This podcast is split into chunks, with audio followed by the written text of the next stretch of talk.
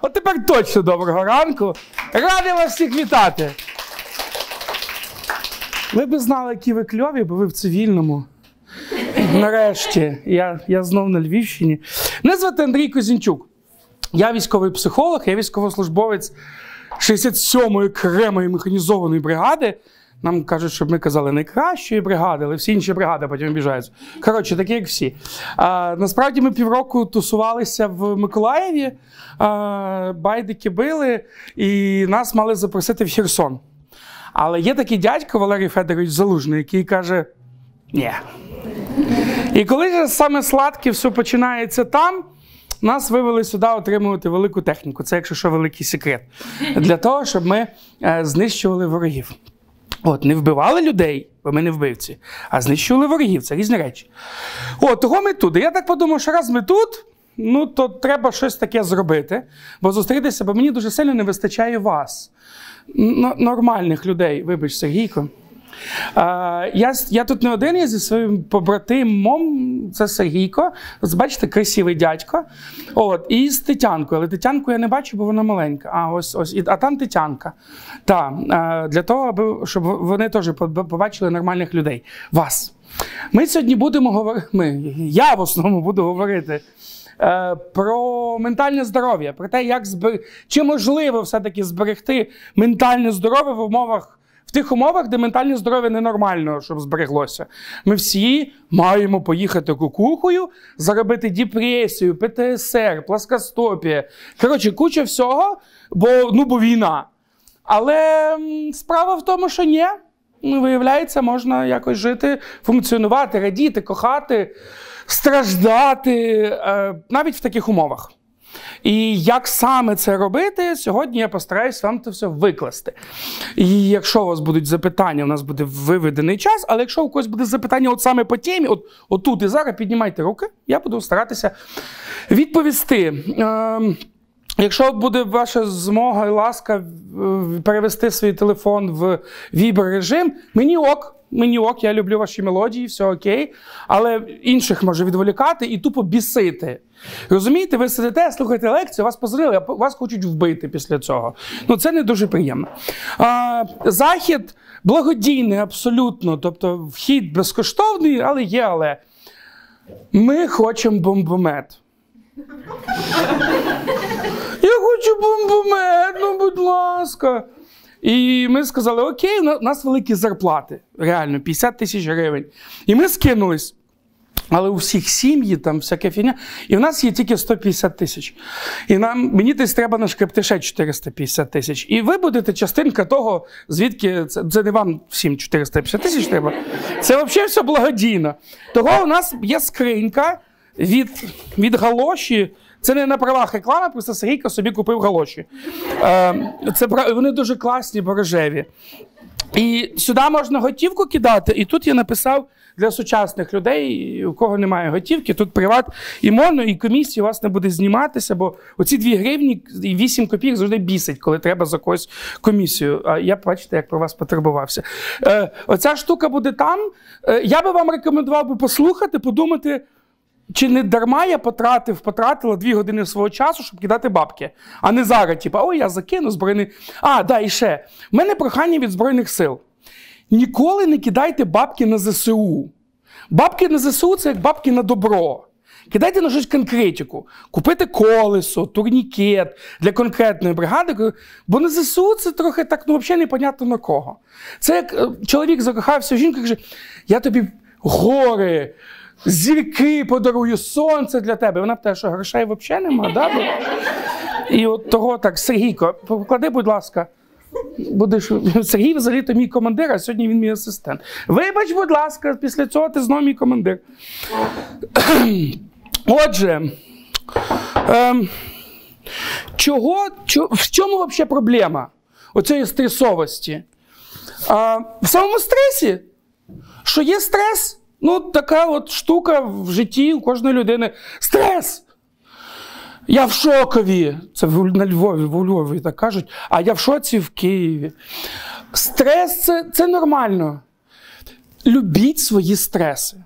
Закохайтеся в них. Стрес це така штука, коли у вас щось сталося, тригер якийсь. І реакція зразу пішла. Фізична і внутрішня ще може бути психологічна реакція на стрес. Я вам розказую ті речі, які ви нібито знаєте, але ви точно їх знаєте. Просто мені важливо від чогось відштовхуватися. І от в наше життя заходить оцей пеу, стрес, щось. І ми реагуємо на нього. Оце от пеу може бути по-різному, і оце пеу у кожного своє. Дитина, яка родилася і виросла в селі, вставати в 5 ранку для того, щоб цепати худобу, це ок. Дівчинка, яка народилася і виросла в Дніпрі, от, і в неї там школу в восьмій, вона каже: цепати що? Це... Та! І це стрес. Або цю ж саму дитину, викохану, вилюблену, повезти до мене в село бажано на рейсовому автобусі. І всі селяни кажуть, класно, автобус, це значить на базар їдемо. Кльово. А отут, розумієте, однакова ситуація для різних людей, і це може бути різний стрес. У мене є мій, я не можу вже назвати його клієнтом, він мій побратим. Його звати Мана. Блін, Мана, як я не пам'ятаю, як його звати? Монах. Монах.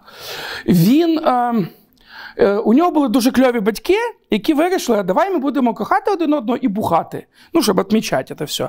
І вони якось забули цю дитину в хліву. Він, як Ісус Христос, був от, покинутий прямо от, в хліву. Е, його знайшли, віддали в соцслужби, позбавили батьківських прав, і він ріс все життя у цих соцпрекрасних установах. Е, після того йому дали розподіл в ПТУ. І він на камінчика якось вчився, не довчи... ужасно все було. І тут прийшла війна в 2014 році. Йому видають одяг, зброю. Одяг шикарний, він в Азов попав. А, І йому кажуть: братан, ти красавчик!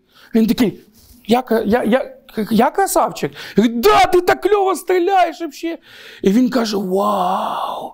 Війна це тупо офігенна тема. Тупо всі кажуть, типу, ні, насправді ні, воювати це погано. Він каже, да це найкраще, що було в житті. Розумієте, один і той самий стрес може бути по-різному на кожного із нас. Чого так? Є на тип, все-таки що у вас в кровушки? Це ну, найбільше на це ми вплинути не можемо. Друге, це ваша історія. Що у вас в історії записано? Де, Як ви росли, які у вас стреси були до того? Бо от тут ми підходимо до функції цього довбаного стресу. Ну, бо нас вчили так, що все, що з вами коїться, це все шикарно. І ми кажемо, ні, у нас є секундочку, в мене є пред'яви до вашого шикарного. Кожен стрес дається дитині, людині для того, аби ми були більш готові до наступного стресу, до більш сильного стресу. І тут на це поле, я зараз на таку, на таке поле взагалі заходжу небезпечне, але я зайду. І тут все поле моєї святої психології приходить релігія.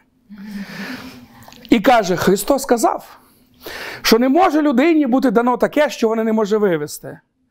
І я такий, блін, та це ж психіка, ну це ж нейрони, ці всі штуки. Ну окей, ми не будемо спорити. Най буде, значить Бог так придумав. Але дивіться, дитина родиться, і це вже стрес. От її зразу зважують, вона там кричить. а а І і куча, бо утробі у мами дуже комфортно, там офігенно, luxury. Вона виходить, світло, атмосфера, лікарі не дуже приятні. І вона втрачає у вазі. Ну, не не сильно, чуть-чуть. Чого? Стрес. Але вона готується і виростає. Іноді дуже сильно. Потім вона вчиться ходити, бігати, комунікувати, і там купу стресів, і батьки її уберігають. Не так. І батьки її мають уберігати. Не завжди виходить. І потім у нас ще більше, більше, більше стресів до того моменту, поки Ілона, ти вже знайшла собі хлопчика чи ні? Коли ваші кордони вже тупо тут. Або скільки ти заробляєш. І і ці стреси нам потрібні для того, аби ми ставали сильнішими. За однієї умови якщо не йде дуже сильний переход. Тому що тоді це вже не стрес, а це вже дистрес або еустрес. Що, Чим відрізняється стрес нормальної людини від дистресу? У дистреса будуть наслідки. Маленька чотирихрічна дівчинка йде, на неї налітає собака, і вона починає, наприклад, заїкатися. Тобто, заїкання є наслідками цього дистресу. Але заїкання це видима штука. А людина може замкнутися в собі, ніколи не спілкуватися або спілкуватися сильно. Наприклад, деякі жінки після, вибачте, за такі теми, після сексуального насилля, вони можуть замкнутися і ніколи не контактувати з чоловіками або навпаки. Шукати контактів з чоловіками, бути е, ініціаторками для того, аби подавити оту травму, яка була. Я не кажу, що щось із цього є правильно чи неправильно. Я кажу про тільки деякі види поведінки. Тобто, яким чином ми будемо наш дистрес ем, ізолювати або навпаки пропрацьовувати, тут є можливість або най воно саме тече, у мене так на Івано-Франківщині кажуть, най, на все воля Божа. А можна з цим щось робити. Іти на курси, групова терапія, психологія, церква, що завгодно. Збройні Сили України, не дай Бог, але теж варіант. Тому нам треба усвідомити, що стрес він не загальний, він мій унікальний. Як я на нього реагую. І найголовніше, наскільки. Чи, як як вияснити, у мене дистрес чи стрес просто? От як понять? Війнонька прийшла. А! Е, Якщо ми зберігаємо функціональність, тобто ми ходимо на роботу чи навчання, ми стараємося утримати стосунки в тому випадку, якщо вони не токсичні. Ми піклуємося про себе.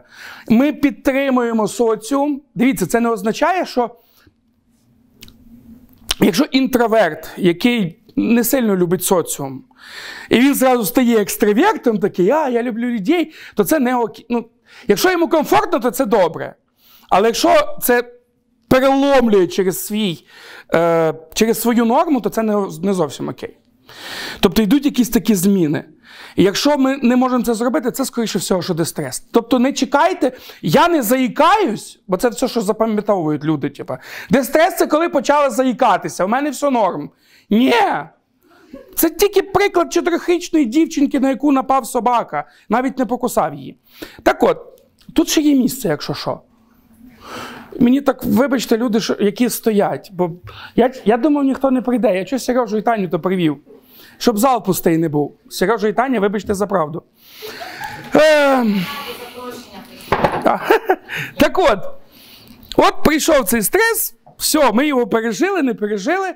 І зберегли або не зберегли функціональність. Якщо ви зберегли функціональність, я вітаю, ви прийшли на наступний рівень. Це як ваші перші токсичні стосунки. Тобі не повезло, закохалася, вступила в эту грязну связь, він оказався мудаком.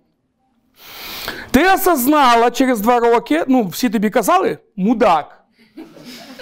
Він такий кльовий. Шаурму за два е, вкуса може з'їсти. Всі такі кльова характеристика. І потім розійшлися, і ти така, все.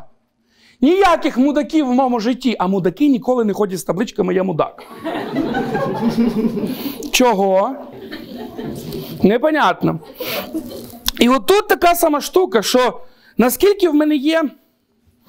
Ну, я ж не хочу бути з мудаками, і це означає, я ніколи не буду з чоловіками.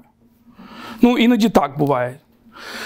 Е, окей, але ж все одно хочеться соціальної тактильності, навіть хочеться, ну чогось. Ногу вночі закинути, щоб тепло було. Функція чоловіків, так? Але що робити з цим стресом, дистресом? Ми просто завжди говоримо ну, от на цих психологічних всяких штуках, говорять про якусь біду. Я хочу спочатку поговорити про. А що таке норма? Давайте з хорошого. Та? Я ще нормальна. Це, І це стигма. Я не йду до психолога, до психолога, тому що я нормальна. Як ти це визначаєш? Які в тебе є характеристики? Ну, типа, не вскриваю вени по вівторкам, там, або я ходжу в церкву, або я заплатила податки півтора роки назад. Е, Норма. Є ВОЗівське визначення норми. Всесвітня організація охорони здоров'я. Воно прекрасне і дуже нудне. Там про те, що людина веде спосіб життя, може забезпечити себе. Бла бла бла. Насправді, ще є одне визначення Возівське психічного здоров'я це коли в тебе немає психічних захворювань. Логічно, правда? Хер докопаєшся взагалі. Це правда. Е, з психології трохи складніше чуть-чуть. Психологів, мабуть, більше, і в них набагато більше вільного часу, і вони пишуть всякі штуки. Я вам зараз поясню дуже доступно на пальцях, що таке психічне, психічне здоров'я, психологічне. От чи являється. Значить, пункт перший. Ця людина хоче себе любити. Це дуже короткі, але дуже важливо до кожного слова. Я хочу себе любити. А буває таке, е, людина зробила якусь фігню. Ну, наприклад, вона йшла обабіч столу, які я слова знаю, і вдрулила ну, там, корзинку з печеньком. І каже, ото я слиняра неакуратна. Або десь щось там помилку зробила, така, оце я тупорила ще. Ну, тобто самобулінг, розумієте такий? Ух, я тупа, я кончена. А, у хлопців теж буває, не переживайте. І це тоді, коли. А де ж це перший пункт? Я хочу себе любити. Нема цього пункту. Ми порушуємо. І проти нас може бути весь світ. Ну, от хтось із вас є така горда і незалежна, і каже: Михайло Михайлович Поплавський насправді геній культури. І всі такі, ах ти сучка, а там. Да. От, І вона революціонер, і всі на неї гонять. Але якщо і вона на себе гонить, то це дуже погано. Пункт перший, я хочу себе любити. Пункт другий. Я себе люблю. Відчуваєте різницю? Бо ми можемо дуже сильно себе хотіти. Я така хороша, я така прекрасна, але все одно я буду з мудаком. Чого? Ну, а що я одна буду одинока? Я вже і так стара, мені 19. У всіх уже є партнери. А у декого партнерки, у мене взагалі ніц нікого. Ну і що, що мудак? Тобто я хочу себе любити, але в мене не в... І ще є кльова отмазка. Психологів деревих наслухались. У всьому винні мої батьки. Це Фрейд казав. І поч... і причому цитірують прямо абзацами. Я не цитірую Фрейда. Я його люблю, він красавчик, питань нема. Те, як він жив, ох, мені би, але він не воював ніфіга, я воюю. Самолюбування було. Так от, я хочу себе любити, і я себе люблю, буває велика різниця. І нам від я себе хочу любити до я себе люблю, от все-таки треба допускати. І тут мені знову мішають чуваки, які кажуть, та це ж егоїзм. Ніби так, ніби це погано. Любити себе. Давайте відрізняти егоїзм від егоцентризму. Егоцент... Е, я завжди, е, хто вже був на моїх лекціях, вибачайте, зараз буде повтор. Я завжди це пояснюю на котлетах. Посмажили ви котлети. Треба казати котлети. Посмажили ви котлети і ну, гору котлет. Але одна котлета у вас вийшла просто зажарена, румяна правильної котлетної форми. І всередині там стопудово є котлетний сок. І вона найкраща. От обиватель, він цю котлету бере і передає дитині своїй. Чи не дай боже чоловікові. І вони такі, о, котлетос! І з'їли, і не оцінили, що це було перше місце в хіт-параді котлет. Егоїст цю котлету бере собі. І з'їв котлету. Егоцентріст насмажив гору котлет і всі їх сожрав. Всі вообще. Різницю зрозуміли? От, егоїст піклується про себе так, аби було енергії піклуватися і для весь, для всього світу з тою умовою, якщо енергії вистачає. Якщо не вистачає, пусть весь мір подождет. Егоцентристу ще насрать не мір, бо є тільки він і все, чи вона. Тому а, я хочу себе любити, я себе люблю. Буває, що от не в комплекті йдуть. Побудьте з цим, подумайте про це, окей? Як же? Але тут ж має бути формула. Як мені себе треба любити? Наприклад, е, ізнасилувати себе дієтою це любов до себе чи ні? Ну, бо дієта це кльово, це здорове питання. Я в телеграмі читала. Шоколадна дієта, чи там гречнева, там, Боже яка. І я ж себе, дивіться, як я себе люблю. Але людина себе таким чин, ну, чином може. Ну, це може бути таке самонасилля, такий селф-харм без порізів. А, І ще може бути така е, тема, що нам здається, що ми про себе піклуємося, ну ніби е, гартуючи себе. Ми е, терпимо е, кпини в свою сторону. Тобто, у нас є друзі, які кпинять. І це і, і це все завжди під таким. Це просто шутка. Жарт це коли смішно всім. Коли смішно всім, крім однієї людини, її образливо, то це булінг. А булінг це не зовсім окей. З точки зрення психології, здравого ума і смисла взагалі. Ідемо далі. Пункт третій. Я вмію і виражаю свої емоції. Українців з цим, блін, зараз за всіх розписуюсь. У більшості нашої нації прекрасної з цим є проблеми. Е, коли дитина 9, від 9 до 14 місяців вона вчиться ходити. І це не класно взагалі. Оце от. Га! Кльово! Ходити і говорити. І це не подобається ні перше, ні друге. Ну, спочатку, коли типу, ця фіча з'являється, типу, вау, класно! Нове відкриття. А коли вже дуже багато говорить і ходить туди, куди не треба, ну, батькам не подобається. І вони в тюрму можуть там посадити. Як ця штука називається? Тюрма для мух? Манеж. Да. Бачите, навіть не ще й назву придумали гарну. Манеж. В'язниця. От. А потім, після того, як дитина навчилася ходити, вона вчиться бігати. Тільки бігає вона не так, а отак. А-а-а! Ну, вона відкриває нові опції, і людині треба відтестувати все, що є. От щось знову відкрилося, і отак от що робить. От, Оце от просто тіло починає працювати. І це нам не подобається. І потім вона кричить просто. І от вона починає тестувати свій біг, і батьки кажуть: не бігай. Вона тестує, тестує свою комунікацію зі світом, не кричи, не мовчи. Ой, мовчи. А потім, коли це виростає, починається маніпуляція. Ти ж дівчинка. Або інша. Ти ж хлопчик. Що це означає? Ну, в стандарті. І нам цю, цю штуку блокують. І наша нація, вона ми не беземоційні. Ми співаємо, сміємося, радіємо, кохаємо, вбива... Е, знищуємо ворогів. Але е, у нас іноді є емоції. І ми приходимо на роботу, там не все, слава Богу. Ми це все збираємо, приносимо додому, заряджаємо говномет і там емоції розряджаємо. А ще гірше, коли ми навіть вдома не розряджаємо.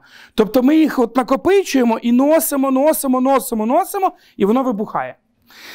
Більшість емоцій мають тип контейнування. Тобто воно от, от нас накопичується і потім бік-бадабум. Е, Якщо е, може бути два варіанти від того, що ми накопичуємо емоції. Перше, ми вибухаємо на тих людей, хто це точно не заслужив. Як правило, ми вибухаємо на тих людей, які нас люблять. Чого на них вибухаємо? Безпечно. Да! Вони не будуть бити нас по голові ногами. Бо вони кажуть, що нас люблять. Чого йому бити? Він мене любить. І поэтому не, сука, получай. І другий варіант це а, психосоматика. Тобто хвороба, яка проявляється соматично через накопичення цих емоційних штук. Шкіра дуже сильно слізіста реагує, живіт і королева всієї психосоматики серденько. Перше місце по смертям все одно серце. Ковід, війна, ДТП, а ще похеру. Серце тримає первенство. Ну, Кардіологи кажуть, що це не тільки психосоматика, до кардіолога частіше треба ходити. Психологи кажуть, ні, до нас ходіть. Ну, коротше, у них там якісь мутки. Нащо треба вміти виражати свої емоції? От для того, якраз, щоб спустошуватись. Причому найбільша проблема, яка була по вираженню емоцій з початком повномасштабки, це проявляти радість. Бо не можна. Там йде війна. Нам треба всім сумувати. І пацани такі в окопах сидять, такі, блін, кльово! Вони там всі сумують, і ми можемо воювати. Або ви чули, Оксана не пішла на стендап. Класно! Ми всім батальйоном прям радіємо. Давай ще похер. А, а, Але люди економлять на. При, при тому одне діло ти ходиш на унилом. Так ти ще їм оці detectors. І вони, блін, вони дивляться в інстаграмі і кажуть: ти бачила, та? Стидно як. Я думаю, може там якась дівчинка цей очі виколювала. Ні, вона просто щаслива. І вона так невдало в інстаграм виставила цю фотку і отримала там від всієї братії просто. Кожна емоція вона потрібна. І вона має фізіологічне підґрунтя, не психологічне. Радість, Господи, чотири гормони є. Розумієте, гормон, ну хімія, тобто, не етика, ніфіга, виробляється. Або страх. Та? Це ж наднирники виділяють адреналін, там великий процес такий. І тобі, сука, страшно. А і що нам кажуть? Ніколи, ніколи нічого не бійся. Охуєть просто. ну. Собака напала, гавкає, мені страшно, наднирники працюють, але якась людина каже: ніколи нічого не. Візьми пляшку хлібного дару, випий, а я буду казати, не п'яні. Це неможливо, розумієте? І нам треба вміти виражати емоції правильно. Найперше, ну, мені завжди закидають, і що на роботі мій шеф дібіл, і я йому кажу, ти дібіл. Е, і на нараді захотілося плакати, я розплакалась, треба мене звільнять. Я кажу, ну да. Звісно. Не в цьому плані. От в плані вміти виражати емоції хоча б тоді, коли ви входите в конфлікти. От бісить вас ваш партнер, партнерка. От про це треба й говорити. Мене це бісить. От те, як ти. Я коли був в стосунках, я був, я дуже був, хотів бути кльовим партнером. І я зранку метушився, сніданки якісь там робив. Ну, перегибав, коротше. От, І і, і вона зранку мені каже, слухай, мені так тебе хочеться вбити. Це так мило, що ти приготував омлет, але вмри. І я я зрозумів, що я щось роблю не так. От, Якби зразу б сказала, ну окей, але це був там місяць якийсь. Ну, розумієте, коли у нас є якась емоція, її не комусь треба виражати, а собі. А там небагато. Я дуже радію, мене пре, мене чавить від щастя. А, Мені дуже сумно. Я дуже злюсь. Мені страшно. І мені огидно. Оце от п'ять. Виражати емоції це приймати ці емоції. Тому що коли ми в емоціях, ми не можемо думати раціонально. Ну, чисто теж по біології. Дивіться, отут, якщо брати мозок і цибулинкою його розділити, то зверху у нас кора або неокортекс. Це наше там, де раціо. Ходити на роботу, платити податки, донатити на ЗСУ, робити щось раціональне, не зустрічатися з мудаком. А глибше, тобто старше і більш сильніше, там лімбічна система, тобто емоційний мозок. А електрики не вистачає на весь мозок. Якщо емоція, то раціо ну, чуть-чуть блокується. Згадайте своє перше кохання. Яке нахер раціо? Емоціо. І зараз така сама фігня. Коли я коли своїми хлопчиками працюю, вони все, у мене планку, я зараз пойду йому. Я буду бити його кулаком по обличчю, він так каже. Е, І і, і, я і я, я кажу: ти розумієш наслідки? Мені по барабану. І це правда. Тому що ми про наслідки не думаємо, що це його побратим, що це кримінальна справа, і взагалі це два юніта, які випадають з війни. Тобто це дуже нераціонально, але дуже емоційно. І коли ми не вміємо виражати ці емоції, хоча б радіти від того, що ми радіємо, чи сумувати від того, що ми сумуємо, то потім це тупо дискомфортне життя. От страшенно дискомфортно.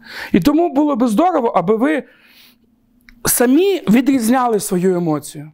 Просто навчіться розрізняти свою емоцію. Я злюсь! Мені радісно. Мені дуже сумно. А потім другий крок, як тільки у вас це вийшло, тиждень-два на це потратьте. Просто от відрізняйте, що у вас всередині кипить.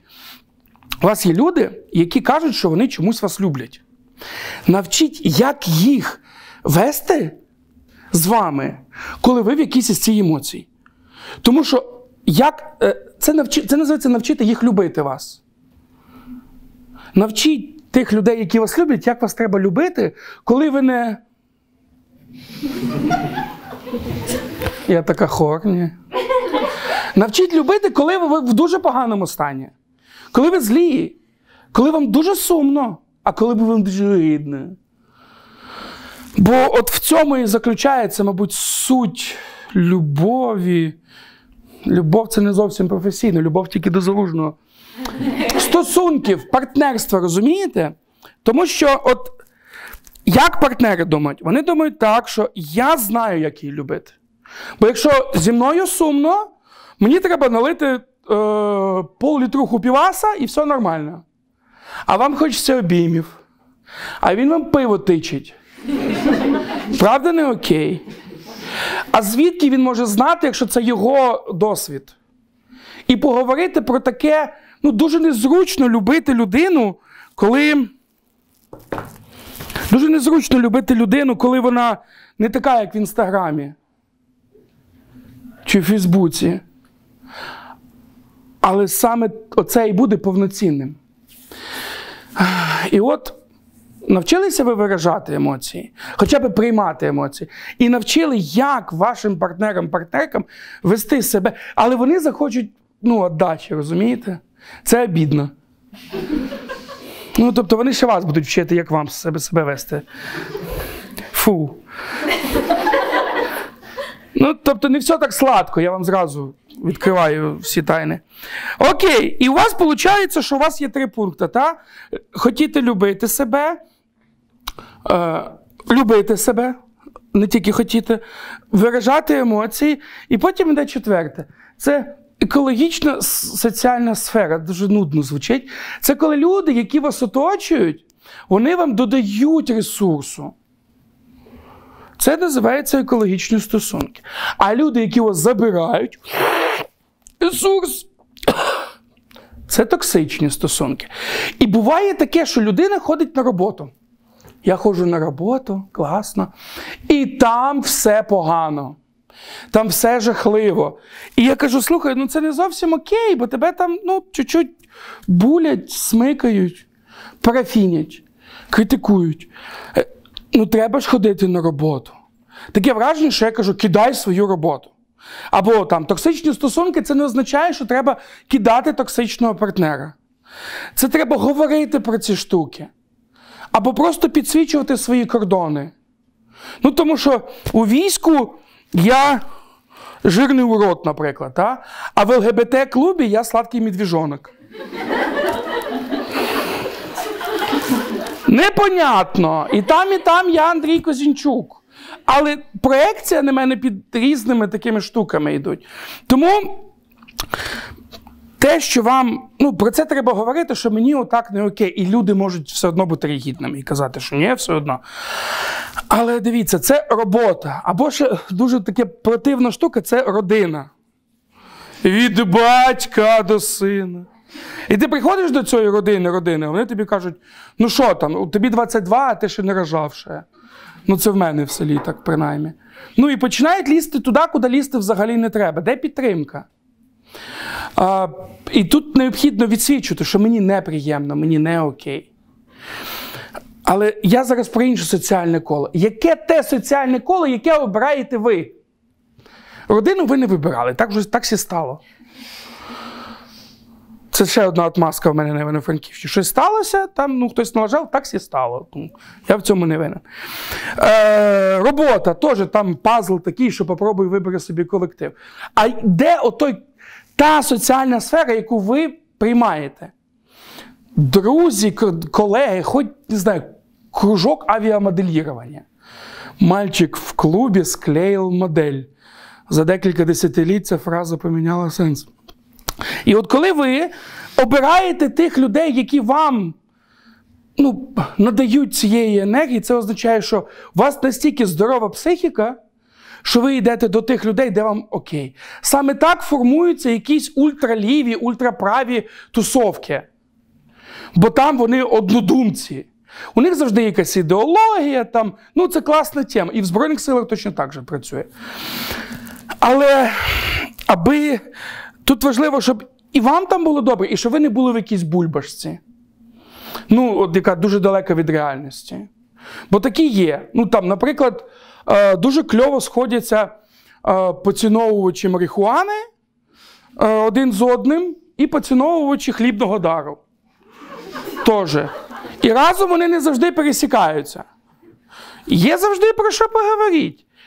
Але тут мається на увазі, що там та тусовка, та соціальна сфера, в якій вас підтримують. Четверте. Бачите, небагато. Але, блін, і не складно вроді, да? Хотіти любити, любити, тобто піклуватися про себе, виражати емоції, соціальна сфера. Пунк, все. І якщо ви зможете це зробити, подивіться, якщо у вас отут не все окей, це ж означає, ну, значить, я психологічно нездорова. Казінчук приїжджав у Лію. Офігеть. Ні, все, ви вже знаєте, як до цього йти. І поступово до цього треба йти. І от стрес. Повернемося ще назад. Так? Прийшов стрес. І і, і, і як зробити так, аби це не було дистрес? Дистрес це завжди щось неочікуване. Те, до чого ми не були готові. Ну, наприклад, вторгнення повномасштабне. Як про це не кричали, як про це не писали, не готові ми були. Якщо чесно, я також. Я готувався капець. Рюкзак, зброя, в мене все було. Побратими, які, куди ми знали, куди йти. Але все одно я був настільки скептичним, що в ніч 23 числа я був в барі і пив бурбон. Ну і в другій годині ночі тільки додому попав, а потім гоп, війна. Ну, очень скептично. І от готувався, але не вірив. Це краще, ніж вірити і не, і не готуватися. Чого? Я вам поясню, як це відбувається. Тут у нас є мозок. Але мозок це дуже загальна тема. Він складається із кучі всякої дряні. І в цих дрянях є е, провода.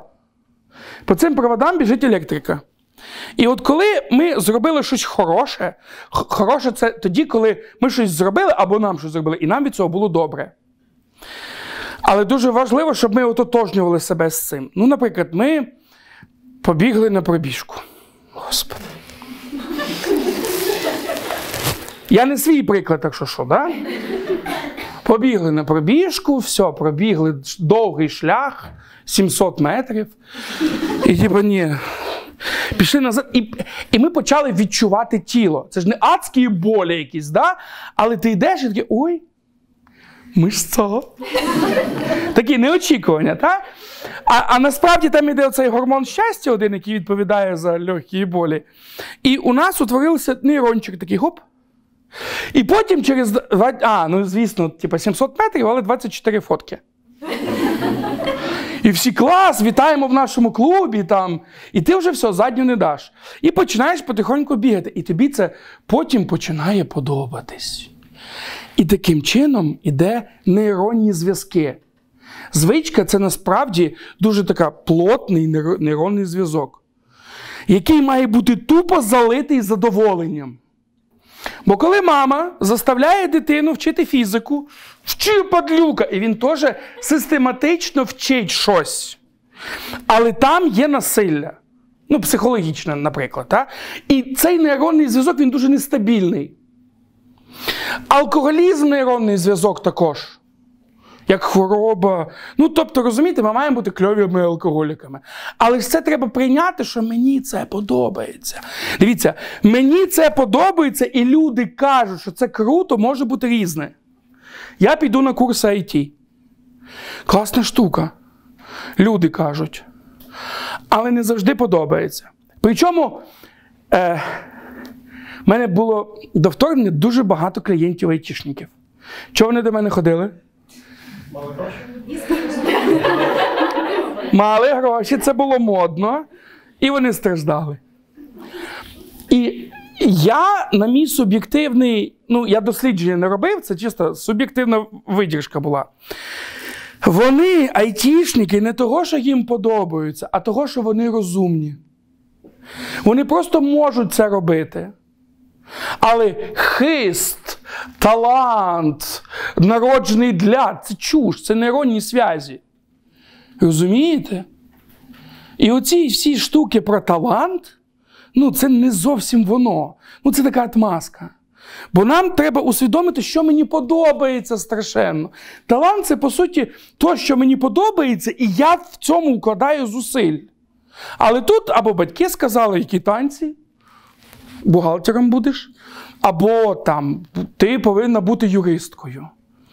Ну, папа дурного не порадить, я пішла на юристку. Але ми не задаємо собі питання, ким, ким я хочу бути не в плані професії, а в плані Всесвіту. Тому що перший пункт порушується. Я хочу любити себе. Спочатку я хочу любити всіх, або щоб всі любили мене, а от мене там нема. Так от, до чого я все веду? Що стрес це якась штука, яка має бути очікувана. І ми не очікували війну. Та? І ми, і багато хто дистреснув. Е, дистреснув, ніфіга собі слово, е, як дієслово. І частина із тих, хто виїхала за кордон, оцей стрес то був в голові. Бо там була фізична безпека, а внутрішньої безпеки ніфіга не було. Я заровожу нову штуку, так, внутрішня безпека. Це, це, це в тому плані, як ви почуваєте свою безпеку. Це ваше відчуття безпеки. Один хлопчик теж був, ну, наче клієнт. Я його питав, де твоє найбезпечніше місце? Він каже, в мене в бліндажі. Я кажу, ти тупорилий, походу, я про безпеку. Він каже, ні, ти питав про відчуття. Я кажу, в бліндажі. Я його сам робив. І мені не страшно там було нічого. Я кажу, а в Києві. Це ні, там стрьомно. Розумієте? Тобто відчуття безпеки, воно не завжди з реальністю. І от люди, які приїхали в Берлін, Париж, не знаю, туди, кудись, в Польщу, там не завжди є відчуття безпеки. Чому? Бо дуже багато неочікуваного. Розумієте, в чому фішка? Що дистрес це тоді, коли в тебе зовсім інша картинка.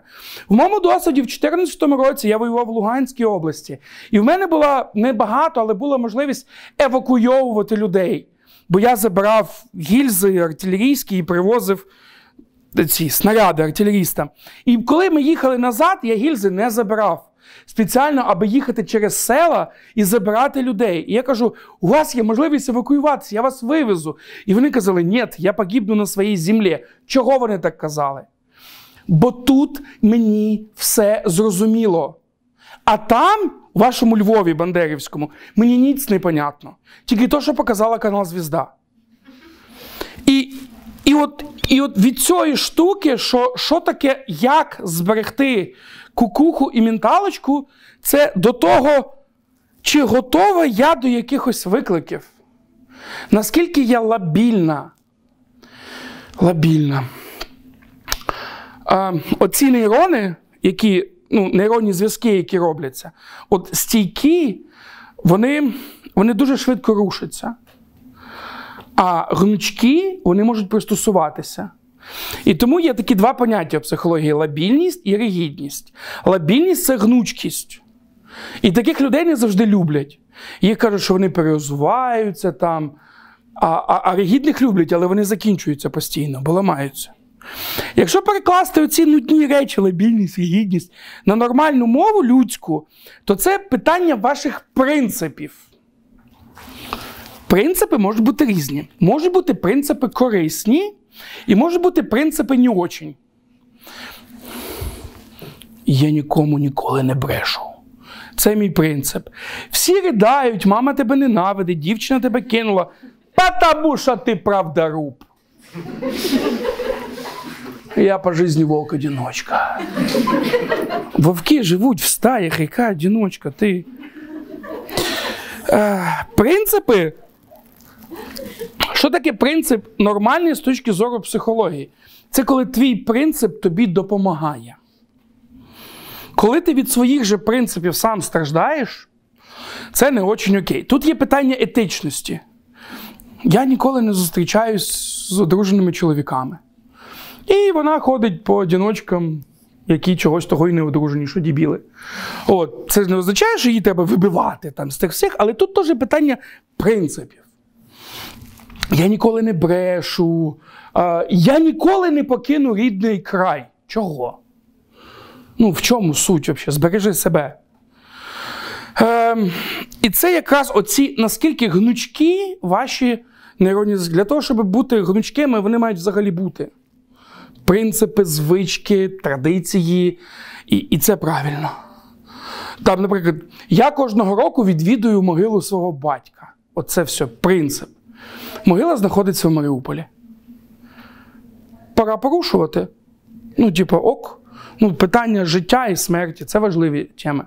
Того, от коли ви будете вибудовувати, що будете? Ви вже вибудовуєте нейронні свої зв'язки.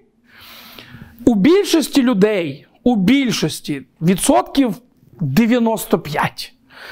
Ці зв'язки вибудовуються, як життя пошле, як досвід буде йти. У вас є можливість самим формувати собі нейронні зв'язки. Яких звичок ви хочете? Якого життя ви хочете? Ким ви хочете бути не в плані професії, а в плані життя? Ви хочете екологічних стосунків, бо люди мені постійно про гроші талдичуть, що я би хотіла бути цим, але це не прибильно. Було досліджено, ну, мені є такий фонд ПЖ, поверніть живим, ви його знаєте, скоріш всього. Вони красавчики не тільки тим, що вони тепловізори в свій час купували, а тим, що вони робили дослідження. Нудні кончені ці дереві дослідження. І вони якось зробили нудне дослідження, чого ти скотіна прешся в ар... Ні, там не так. Мотивація військовослужбовців проходження служби. Бабки були на третьому місці. Десятки тисяч людей було опитано. Неправда, до 10 тисяч людей було опитано. Бабки були на третьому місці. Перше місце було це по як комусь треба. Я дуже хочу бути комусь потрібний. І от коли ми хочемо бути, подобатись всім, ну там я йду на айтішника, звісно, да, бо запрос такий у суспільства. А а це зрада, ти не не для себе йдеш, а для людей. І і в тебе нічого не виходить. Але коли ти стаєш тим, ким ти хочеш, і в тебе виходить, і тут неочікувано ти, тебе потребує весь світ. Я закінчував свій військовий ліцей в 2002 році. Я дуже хотів бути військовим. Але в мене було дві проблеми. Перше, це моя фізіологія. Я завжди був красивий, сука. І я розумів, що спецназ, ну, типа, не для мене. І друге, я дуже жорсткий гуманоїд. У мене з точними науками взагалі бідося. Дуже швидко рахую і завжди неправильно. 16 на 86 4012. Походу, ні. А, І мені треба було щось з цим робити. І так сталося, що я пішов на військову психологію. І в 2002 році, коли е, мене питали родичі, куди твій малий вступив, вони ж не мене питали, вони маму питали. Вона каже: він військовим став на військового психолога. Вони такі, це куди? Це зачем? Вообще, що, що це за фігня? А що армія існує? А в 2007 році я став військовим психологом, пішов служити в ГУР, в головне управління розвитки. Тому що там, оказується, не по кубікам брали, а по мозгам. І е, коли я там працював, теж ну, в суспільстві це якось не вірило. А в 15-му році, коли я з війни вийшов, виявилася актуалочка. І актуалочка не того, що війна прийшла. Мені дуже подобається моя робота. Я в ній завжди сумніваюся, що я не дуже хороший. Але вона мені подобається, бо я можу щось робити, я можу щось змінювати. Я себе не так змінити не можу, як можу змінити інших. Це не в тому плані, що ви маєте стати військовим. Не дай баже, не, не рекомендую. Це в тому плані, що яка б не була непопулярна професія, але вона вам дуже подобається. Якщо ви складете свої нейронні зв'язки, ви будете комусь потрібні. Завжди. Навіть якщо це дуже вузька якась така штука. І ви можете бути якісь дуже непопулярні професії, просто найкраща мама в світі. От, я же мать, теж нормально. Але ви можете це зробити. Ну, як правило, там все одно проекції буде, дитина буде страждати. Ну окей. Аби вам було добре. Робіть так і відправляйте дітей до психолога. Ми не маємо жити в бідності. І от тоді, коли. Просто розумієте, для того, аби ми оці нейронні зв'язки робили, є все одно умови. І перша умова це безпека. І тут мова йде саме про внутрішню безпеку. Тому що оцей довбаний неокортекс і лімбічна система, вони знову дружать. Падлюки. Як це виглядає? Коли ви не не відчуваєте безпеки, ваш неокортекс просто відмовляється запам'ятовувати, творити. Когнітивні функції відключаються. Тому що тобі мозок каже: виживай. Е, Тож, хто був на моїх лекціях, вибачте, зараз буде ще один повтор, але він дуже влучний. Ви сидите в окопі на дні, по-турецьки, і там вода тече. Ну, як завжди. І окурки. У вас на колінах автомат, а зверху над окопом іде війна. Ну, стріляють. Але стріляє артилерія, а ви автоматчик. Ну, взагалі не ваша тема. І ви відкриваєте англійський. На параграфі Герундій. Бо це важно. І і вчите Герундій. Ви ніфіга не пам'ят... не розумієте, що який в біса Герундій? Війна! Тікай звідси або воюй. Тобі так мозок буде казати, бо там заблоковано. От це мені ще подобаються оці батьки, які е, заставляють дітей вчитися. Пух, вчи давай! І у дитини блокується все. Тому що для того, аби щось вчити чи відтворювати, нам треба ну, розв'язати оцю тему із корою головного мозку. А перша умова це внутрішня безпека. Таке саме, як і при першому коханні. Яке навчання, яка робота? Все, бідося. І того нам треба себе убезпечити. Я дуже часто, коли спілкувався під перші, мабуть, 4 місяці війни повномасштабної, і з людьми нормальними, як ви, я питав, що ти тут робиш? Неважливо, де вони жили, лиш би в Україні. Львів'янка, панянка, що ти робиш у Львові? Я патріотеса, слава Україні, і героям теж слава, і все. Ну, тобто, починає мені казати те, що мені по телемарафону розказують. А потім я поїхав в Миколаїв. І там їх теж дофіга. Е, Як ви знаєте, може, ви чули, що розвалили, ну, попали в готель Миколаїв. Центральний уродливий кончений готель. Він був просто міської адміністрації, і він уродливий. І в нього попали. І я виїхав на це місце, де, ну, щоб подивитися, типу, уродливий готель розвалили. Це пройшло десь 4 години після того, як. І там мама гуляє з дочкою 4 роки. Я до неї під'їхав кажу, пані, я перепрошую, тут, типу, війна, а дитина. А, чого, Що ви тут робите? Ви... Я був на емоціях, кажу, ви тупі? Говорить, ні, ми смілі.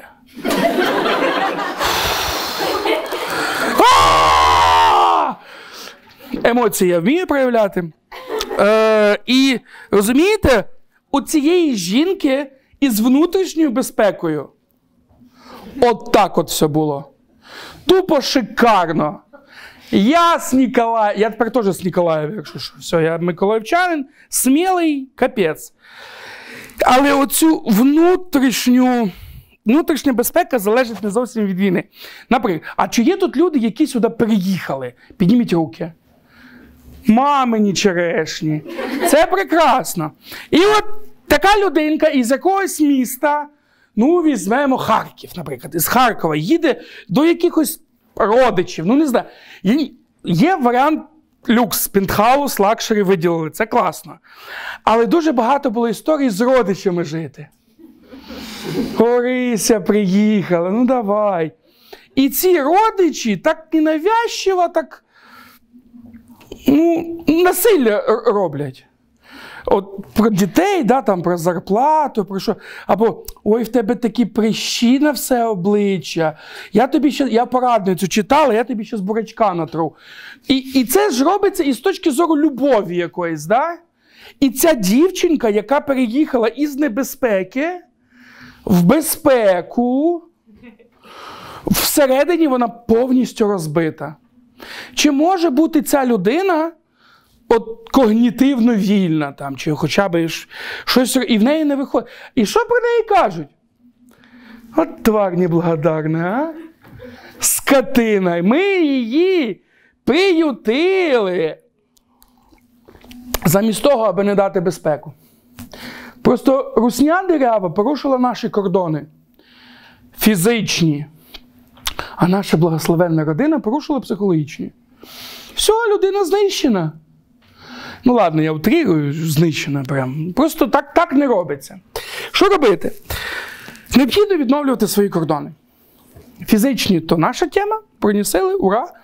А от ваша тема це забезпечити собі цю внутрішню безпеку.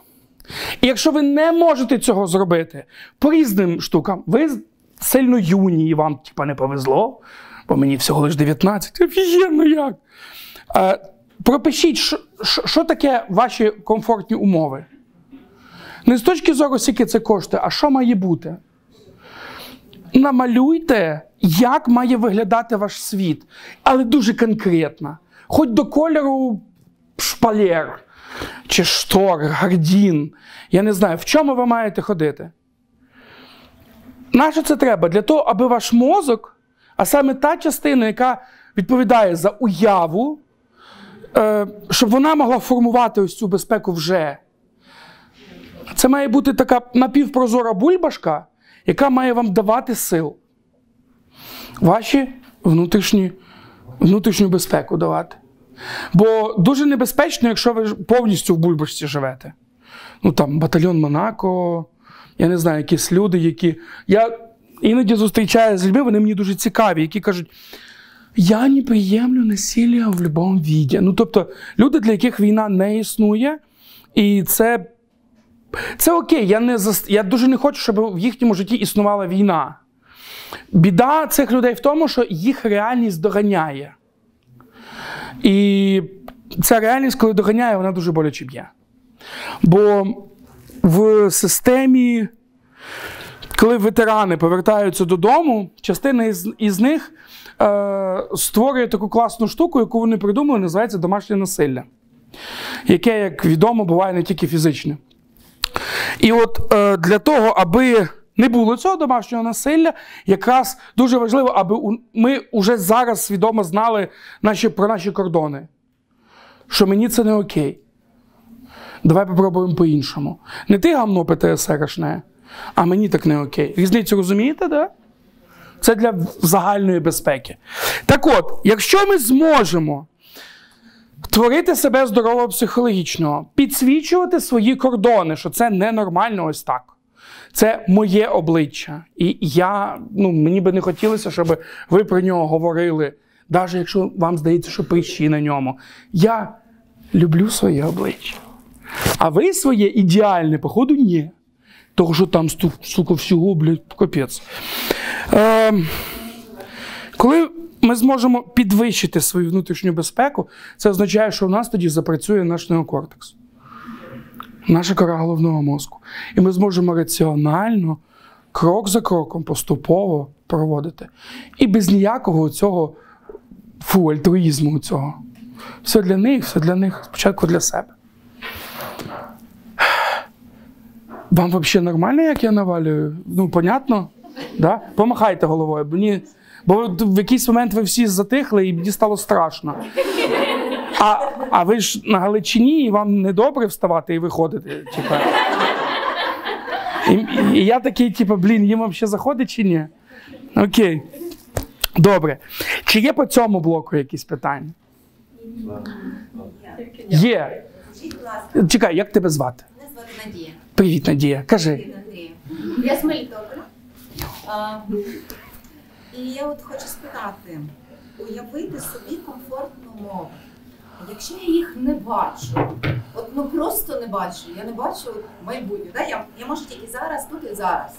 От чи є, чи це вважається внутрішнім? От мені там, як виглядатиме твій дім? Я не бачу, як виглядає бо я не знаю, що з ним, я не знаю, чи повернуся. Так? От як ну, уявити собі. Як уявити Я собі? Так. уявляю, мені важко. Я на прикладі, це добре? Я виріс в селі, а потім мене зашвирнули в Київ.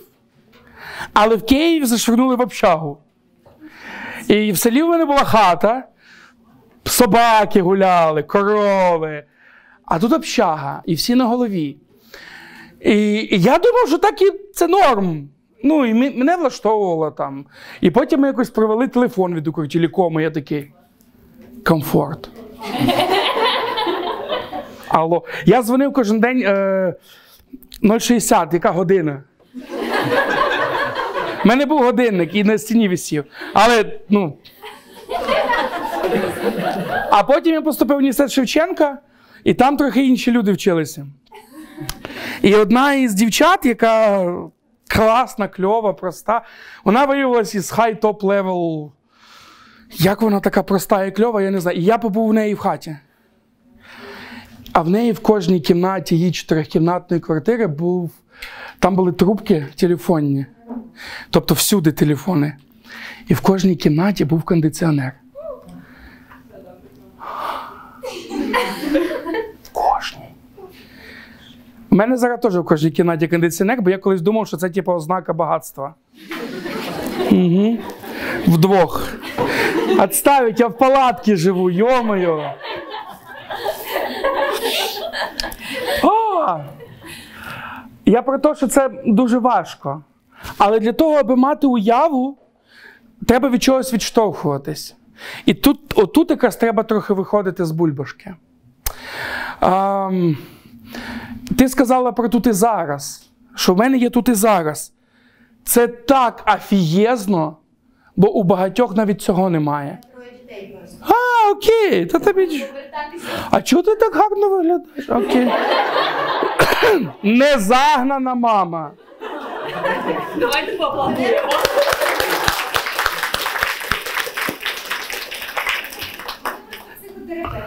А, ти в цьому не винна, тоді окей. А, розумієте, яка штука? Що дійсно для того, аби творити своє майбутнє, його треба якимось чином уявляти, інакше воно вам дасть якийсь нежданчик. Стопудово. Але починається, ну, якби ви ходили би до терапевта, то, скоріше всього, у більшості протоколів прописано. Нам треба е, зрозуміти, що є зараз. От яка нульова точка. Від чого ми йдемо в наше прекрасне психотерапевтичне майбутнє, а не просто щас я приведу тебе до щастя. І буває таке, що 3-5 сеансів ми тупо не можемо вияснити, що є зараз. Бо це настільки боляче, що людина тікає постійно. Це рідко, але буває. Так от, е, щоб зекономити ваші гроші, до хорошого психотерапевта треба багато грошей, реклама. Е, почніть з цього, що, що в мене є зараз. Причому постарайтесь бути дуже об'єктивними. У мене все погано. Це взагалі ні о чому. Ну, і теж не треба, що в мене є руки, ноги, я вже щаслива. Там. Ні-ні-ні. Тобто, що є там? Який бекграунд, там освіта, навики, досвід. Ой, в мене був жахливий начальник. Кльово, в тебе є досвід. Спілкуватися з такими людьми. І до чого ми прагнемо. Але тут, знаєте, завжди, що мішає у більшості людей. Ну, часто буває, що психотерапевтична бесіда зводиться до того, що психотерапевт просто повертає до конкретики. У мене все погано, конкретно. Що? Е, всі родичі дебіли, хто саме перечислює, чого вони дебіли. Що. І потім, коли вибудовується історія, людина вже поговорила, каже: блін, ви мені все допомогли, а психолог взагалі нічого не зробив. Просто, типа, ну так от, отак от, і все. І людина сама все зробила. Отака от штука. Але знаєте, оці от ігри, типа. Пропиши 100 речей, які ти хочеш, і більшість збувається. Бо коли ти пишеш, ти якраз ідеш в свій оцей неокортекс. Ну, якщо ви пишете там построїть звізду смерті, там, ну то не вийде. Або там зарабатувати 3 тисячі доларів. Ну, типа, щоб що? Ну, типа, зачем? От до чого це йде тисячі доларів? Типа, це тільки оболонка. І це воно збувається тільки за того, що людина сама собі в мозгах вибудовує от своє життя. Але це має бути дуже чесно. Бо дуже часто пишуть так, щоб оцей листочок хтось у, почитати 100 книжок, типу, накачати. Який молодець. А це брехня. Ну, зачем? Щоб що? Є люди, які кажуть, у мене є такі парапаці, кажуть, я ненавиджу читати. Я такий, як чесно, на Львівщині так не говорять. Ти що не можна? Є люди, я кокаїн люблю, це можна. А ні, я читати не люблю, ні. І він дивиться кіно. Зато яке кіно? Ну, коротше, не знаю, чи відповів. В тебе було питання, так? Як тебе звати? Микола. Я спершу задам питання, потім поясню, чому. Да, давай, давай. Питання таке: як злізти з перманентної гілки гніву як мотивації до дій? Що мається на увазі? Ну, я тут сиджу у Львові, багато моїх знайомих воюють. І я собі знайшов якесь заняття, яке корисне для того всього, що ми робимо. І кожного ранку я встаю, мені треба якась мотивація. Я заходжу, я дивлюсь, що росіяни зробили якусь херню, в мене починає грати хевімата в голові, я йду на роботу, я роблю ці задачі.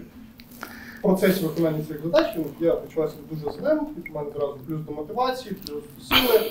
Мене в цей момент абсолютно не грабують емоції людей навколо, я можу людям нагубити, наставляти е, типу за їхні практики. Але знаю, мені треба зробити цю задачу, якщо я зроблю цю задачу, десь в Москві буде хтось радіти. Ввечері я приходжу, якби з мене це вийшло, я задачу зробив, я розумію, типу, окей, е, декілька кільком людям було задано шкоду через там, ну кажучи, мої проблемні комунікації в цьому стані. Але настає новий день, я розумію, мені треба знову робити задачі, знову починаю грати фільматом в голові, знову я роблю задачі. Як от вилізти з цієї петлі? Клас. Я тобі дякую за щирість, бо це дуже кльово, що ти от настільки сказав. Під, питання до питання до твого. Коли ти робиш людям погано, ну там, причому справедливо, в тебе є відчуття ейфорії чи трохи вини після того, як? Після є, після того Угу. процесі я розумію, що типу, Але воно успішно працює. Я зараз зніму курточку не для того, щоб показати, да? жарко мені стало. Е, пояс, як це працює? І чого так це працює? Це знову ж таки твої ірони. Е, уявімо собі школу. Хлопчик восьмикласник, йому 13 років, і до нього приходять такі старшокласники і кажуть: віддавай свої кишенькові гроші за обід, який ти там взяв. І тут у людей, як у термінатора, да, варіанти відповіді. Типа, ось, будь ласка, тільки не бий. Або не віддам я тобі нічого. Або взяти стільчик там по голові вдарити, нагрубити і інших старшокласників. Тобто є варіанти дій. І от один із цих варіантів дій завжди є успішний. От коли формується особистість, е, от це стресова ситуація якась. Я ж, і це я не про тебе, це я про, ну, ви зрозуміли, та формула. І ви до цього стресу зробили якийсь варіант, попросили, нагрубили. І цей варіант став успішним. Хоп, і створився нейронний зв'язок. Все. І після цього, та не треба бути з ними ласкавими. Просто їм скажи. І всі такі у Дуже мені вчити. Я вчителів боюсь в цьому напрямку. Да? Бо, Типа, десятикласники сиві сидять такі, зато у Орисі Йосипівни порядок. І от оце, оце той нейрон, який створився. Але питання ж, це я пояснив, типу, на це, що робити? Необхідно створювати нові нейронні зв'язки. Тобто мотивація може бути зовсім інша. Та, яку ти собі обереш, наприклад, мотивація успіху якогось. Але що таке успіх там? Для когось це бабки, кількість красивих, або які вийдуть жін- жінки, п'ятий PlayStation, машина, статус. В армію дуже часто йдуть не для того, що слава Україні, а тому, що статусність. Я воював. І це теж ок, лиш би воював. Най буде.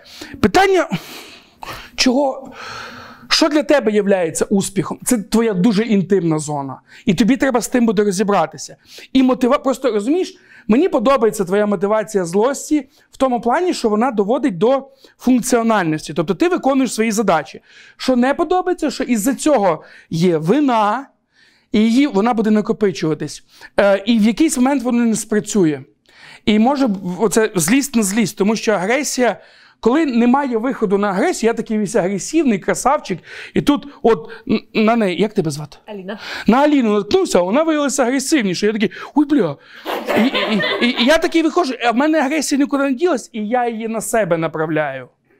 От в чому, в чому не окей, бо це класна штука ситуативна. А от яка в тебе буде мотивація, але тут. Зараз вам всі тайни, взагалі психологи відкрию. Все, що ми робимо для того, щоб ми все робили усвідомлено. Тобто бігаю не із-за війни, що я жирна скотіна, а усвідомлено. Не дієта, от, щоб себе от загнобити, а усвідомлено. І стосунки я йду. Не тому, що, блін, люди і так кажуть, що я тут одіночка, а усвідомлено. В Збройні сили я йду не отомстіть, а усвідомлено. І оця штука також, що для тебе усвідомити? Тут питання до тебе. Тому що тут є багато питань. Нащо то, що я роблю, я це роблю? Щоб що? Типу, який результат? Чи плюс в тебе, ну, я пофантазую, який, я ж тебе не знаю. Е, якийсь момент в тебе були якісь задачі, які було складніше робити, але ти їх досяг. Потім ще, а потім ти дійшов до такого моменту, коли ти робиш ці задачі складно, але ти їх робиш, і твій потенціал він повністю ще не. Ну, він не реалізовується. Тобто його більше. Що робиться, коли у вас потенціалу більше, ніж то, що ви робите? Да, ви тут це один із проявів. Ви врожденний тенісіст, під сам такий. А у вас така ракетка, прив'язаний такий шнурочок, і там і ви так дин дин дин дин дин дин дин дин дин Цей потенціал вас із середини починає знищувати.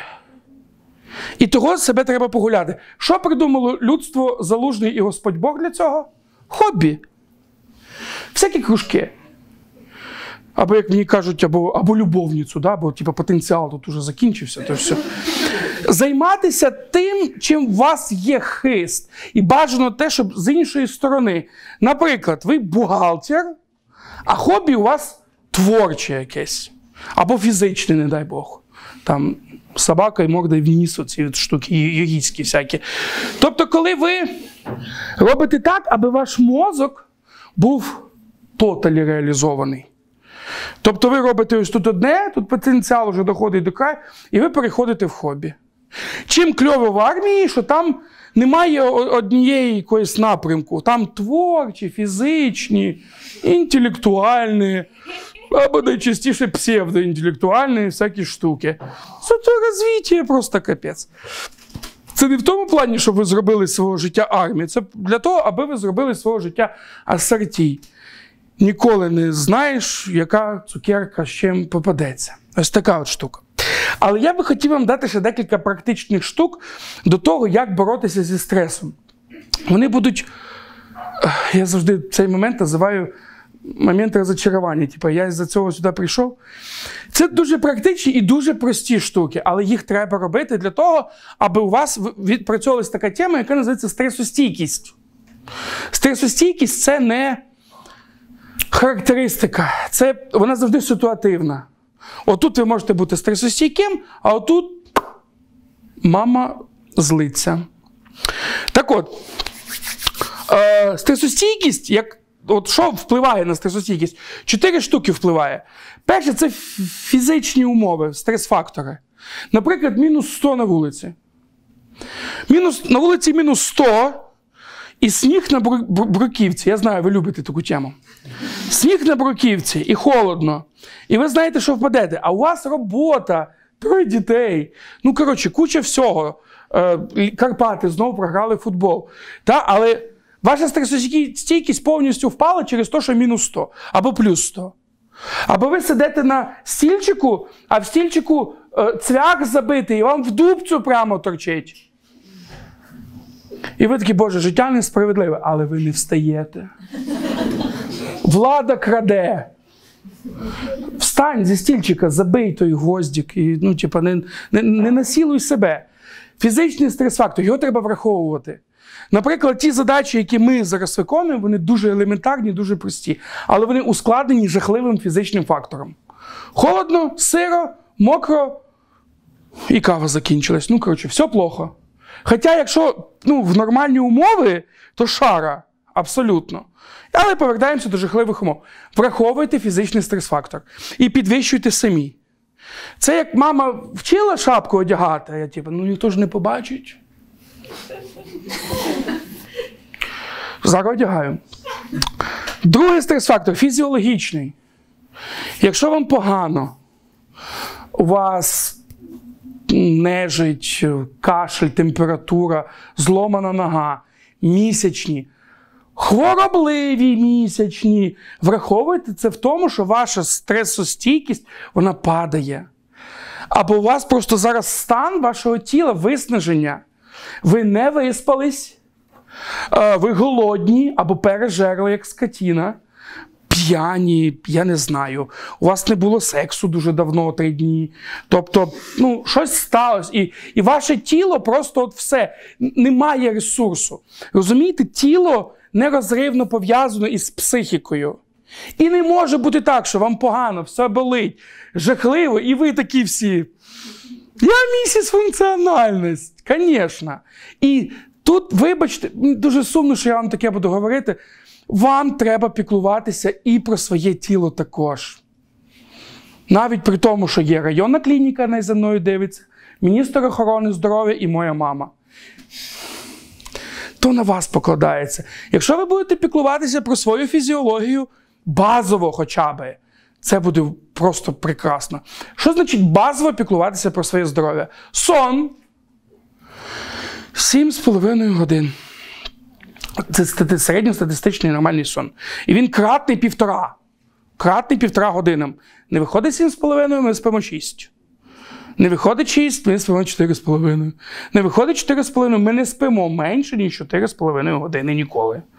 І якщо ми поспали сьогодні менше, бо були якісь обставини, робота, Netflix, п'янка, ну серйозно, розумієте?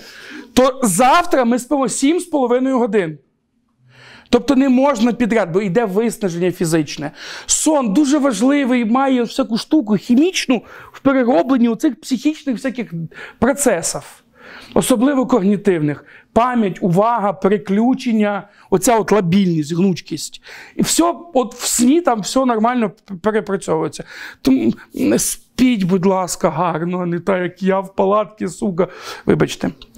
Так от, поспали е, харчування. Е, не Я не дієту. Ну. Вам треба так харчуватися, щоб ви пишалися, як ви піклуєтесь про себе. Не знищуйте себе. Ой, салат латук, як це класно. А в тому плані, щоб воно було повноцінним. І багато води. Вода і стрес. Там Ми складаємося дуже багато з води. Якщо нам води недостатньо, наша психіка нас тормозить. Кажу, а ну включи тормоза. І ми такі, добрий день. Не висловилось, ні, нормально сплю, тільки води не вистачає. Ну, тобто, організм буде тормозити, щоб ви не виділяли воду далі. І ви будете тормозити. Дивіться, не кави 2 літра, а води 2 літра. Я просто каву п'ю, я дуже поганий приклад подаю. Не беріть з мене приклад. Чого не кави, а води, бо в каві є вода, так? Тому що кава, як і чай міцний, у нього така штука є, що для того, аби переробити каву, треба, щоб потратилась енергія. Розумієте? І ми, вроді би, то, що взяли, то ми й віддаємо. Чого треба пити воду? Тому що, коли ви п'єте воду, особливо теплу воду, якби гидкою вона б вам не здавалася, у вас організм не тратить енергію, він тупо сприймає воду. І все. Прикиньте, як кльово. Але це теж звичка. Це теж нейронні зв'язки турбуватися про себе, спати, їсти, пити воду. Не, Бо як ми турбуємося? Ми довели себе до ручки, ну, три роки без відпусток, не спимо ніфіга. І ми йдемо в аптеку, дивимося, о, крем за 800 гривень, стопудово хороший. І мішки замазуємо, типа, о, потурбувалися. Так, це не це, якщо ти ненавидиш свого сина, ніколи не проводиш з ним час. І, типу, ти маєш бути таким, як батько, або ти маєш бути не таким, як батько. Ну, типу, два варіанти поведінки. І ти йому в Sony PlayStation такий тидин! Ох, який батько молодець! І далі пішов. Так це не працює. піклування має бути тотальним. Е, сон, харчування. І третє це активність. Не плутати зі спортом. Спорт це зло. Активність мається на увазі ваша активність поза роботою. Тому що у багатьох із вас є годинники, які показують, скільки кроків ви пройшли. І ви навіть в офісній роботі можете 12 тисяч кроків находити. Це не та активність. Активність це може бути як. Я якось на йогу пішов. Ну, типу, щоб просто перевірити. І мені так сподобалось. Перша поза просто лягти. І, і, і мені сказали, руки вдоль е, стегон. А я такі, в мене руки короткі, чи що. І все. І ми так дві хвилини лежали, я такий. А я вмію. Ну, потім, звісно, там проблеми були, але я тепер кожен день роблю його. Ну, принаймні, початок його. Е, активність мається на увазі така, яка відрізняється від вашої діяльності е, основної, яка вам додає ресурсу. У мене є навіть є одна пара неадекватів айтішників, які відпочивають тим, що бігають разом 10 кілометрів. У мене астма, я коли біжу, я думаю про суїцид. А вони біжуть, вони не просто біжуть, вони біжуть отак от і один на одного дивляться. Отак от. Я не бачив, але мені так здається, і вони так реально відпочивають. Розумієте, ваша активність така, яка вам буде додавати. Це може бути що завгодно. Там якісь двоєбори, прогулки. Але таке, що це буде не робота, ви, і ви можете бути повноцінними. Але оце так, сім'я, ми йдемо гуляти, психолог так сказав. Він такий, да, мама, звісно. От. Ну, це не по добрій волі. Тобто це ваша індивідуальна тема. Абсолютно індивідуальна. Але ви можете вступити в приступний зговор. Коротше, другий фактор це фізіологічний туловище. Третій фактор когнітивний. Когнітивний тут мається на увазі більше про ваше інформаційне поле. Що складається в ваше інформаційне поле? Що ви всовуєте в себе туди? Новини? Можливо, якісь фільми або BBC. Бабка бабки сказала. Чутки. І із цього всього складається вінігрет. Що там в голові знаходиться? І оцей вінігрет давить на нас. Розумієте? Якщо ви, наприклад, туди будете засовувати тільки роботу, ну якісь корисні штуки, наприклад, психотерапевт, а? і в вільний час вона відкриває таку велику книжку Психотерапевтія. І читає, та? і закрила, і тут клієнт уже. Ну, типу, це все одно, що постійно їсти салат латук. Салат латук це дуже корисно, але дуже нудно. І організм ну, скаже, типу, пішли в мак.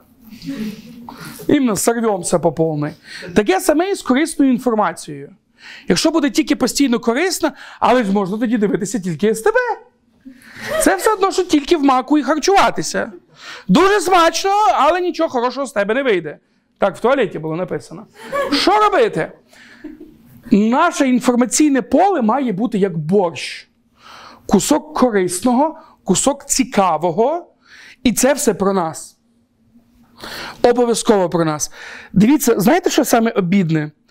Що ви знову ж таки відповідаєте за ту фігню, яка залізе вам в голову. Ну ніхто вам не заставляє новини дивитися. Да? Ви обираєте. Але ви обираєте приблизно так.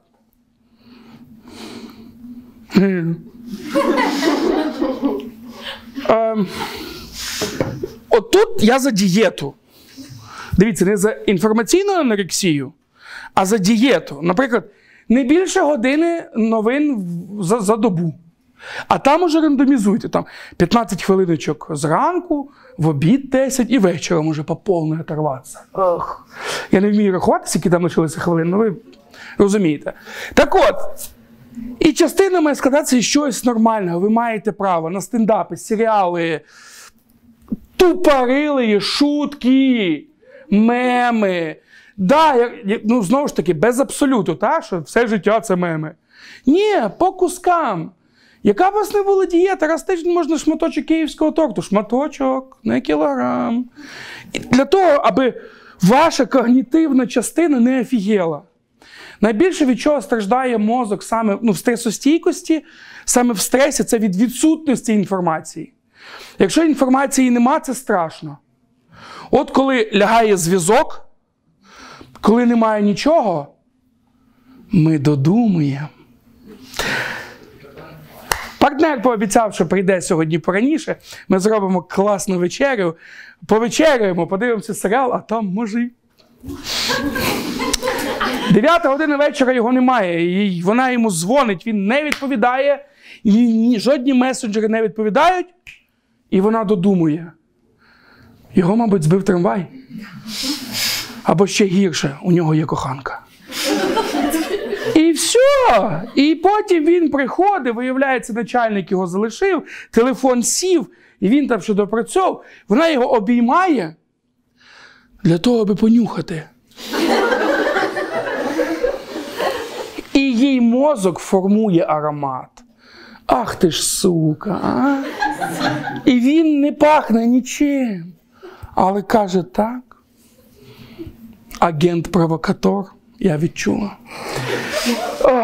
В общем, розумієте, що інформація має бути.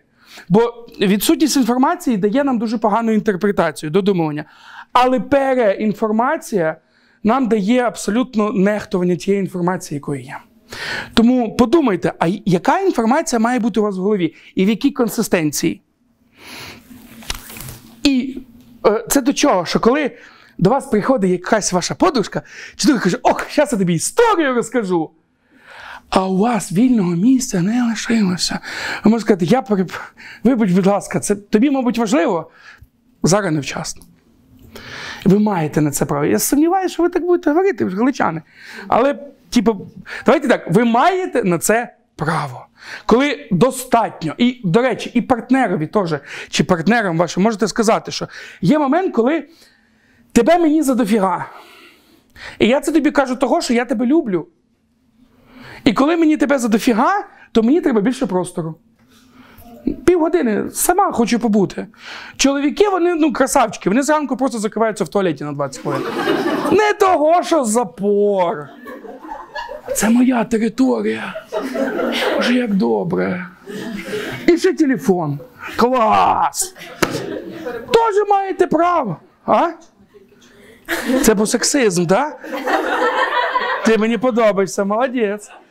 Ну от, розумієте, яка штука, що оце от інформаційне поле, не дайте собі його формувати комусь. Найбільше його формують, звісно, маркетологи.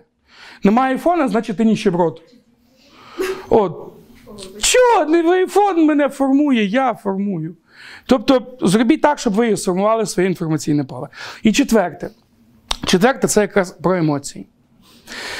На стрес-фактор впливають емоції. Не відсутність, не, а те, як ми їх переживаємо. Це якраз і про сум, і про радість, і про злість, і про страх, і про огиду. От якщо ви ці чотири стрес-фактори будете про них піклуватися. Ще раз. Фізичний стрес-фактор. То, що нас оточує.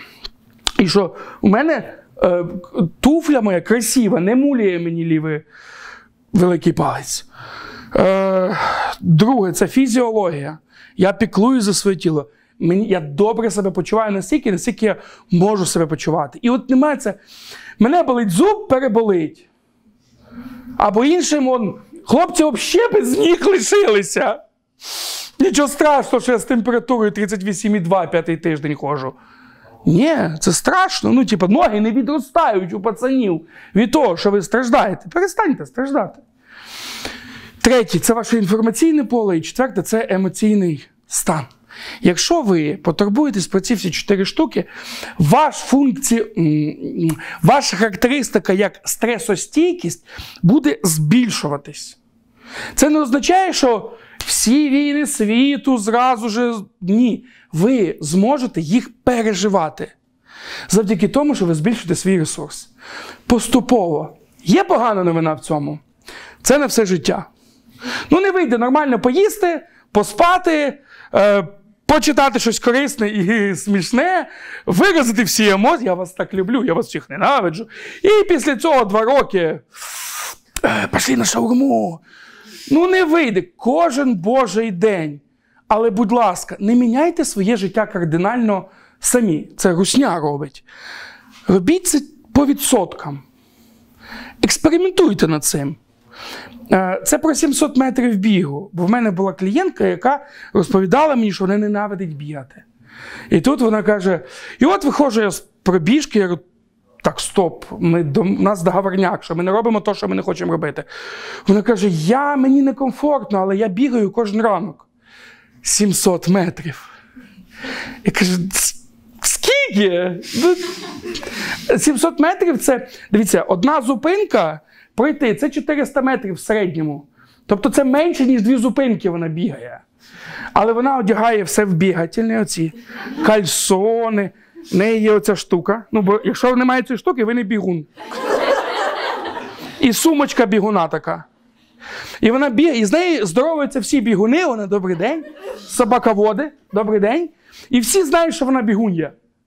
Я кажу, ти вибач за інтим, ти е, спотіти встаєш, каже, не завжди. Але вона бігає, от вона це робить. І, і, і все вдається. Ну, її не бісить, їй достатньо 700 метрів. Вона каже, вона може вийти на нові дистанції, там 750 метрів. Так. Ультрамарафон. Е, Виклики будуть і далі.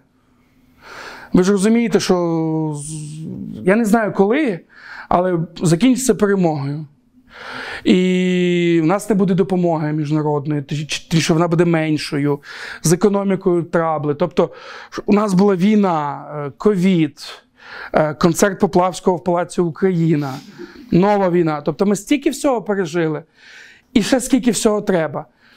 І ми не можемо попливати прямо на ці фактори, але ми можемо попливати на себе, на нашу менталочку. Бо ми завжди чекаємо, поїде вона чи не поїде ця кукуха. Замість того, аби ну, притримати її, інвестувати в себе, зробити правильний егоїзм, такий мощний. Якщо це все в нас вийде, ми зможемо пережити нові виклики, а можливо навіть прямо якось повпливати. Того, що із тих людей, які зараз працюють, я їх не бачив у 2014 році. Не того, що вони були погані. Просто ті, хто працювали в 2014 році на жорсткому волонтерстві, вони всі повигорали к чортям собачим. Дуже добрі люди, дуже хороші. Але вони тупо світлячок, тупо пф, на костер. І, і, і ніц з ними не стало. І вони це добре, що вони свідомо відмовляються зараз. Ну, вони діляться досвідом, слава Богу, там, контактами, якимись алгоритмами. Але ну, вони себе втратили за благородної цілі. Не втратьте себе ні в якому разі, бо вроді ж нічого нового такого не розказав. Та? Там, харчуватися, там, турбувати, любити себе. Але якщо ви зробите от в цьому алгоритмі хоча б щось одне, спати навчитесь, та? або не користуватися мобільними телефонами годину після того, як ви прокинетесь. Стільки комфорту з'явиться і вільного місця, ви просто побачите. І все просто того, що ви нарешті свідомо полюбили себе, попіклувалися про себе. І вийшло кльово. А ось і пройшло півтора години. Я думав, що не прийде. І я вам дуже дякую за те, що ви не кидали в мене помідорами. Бо дуже важко промазати. Дякую вам.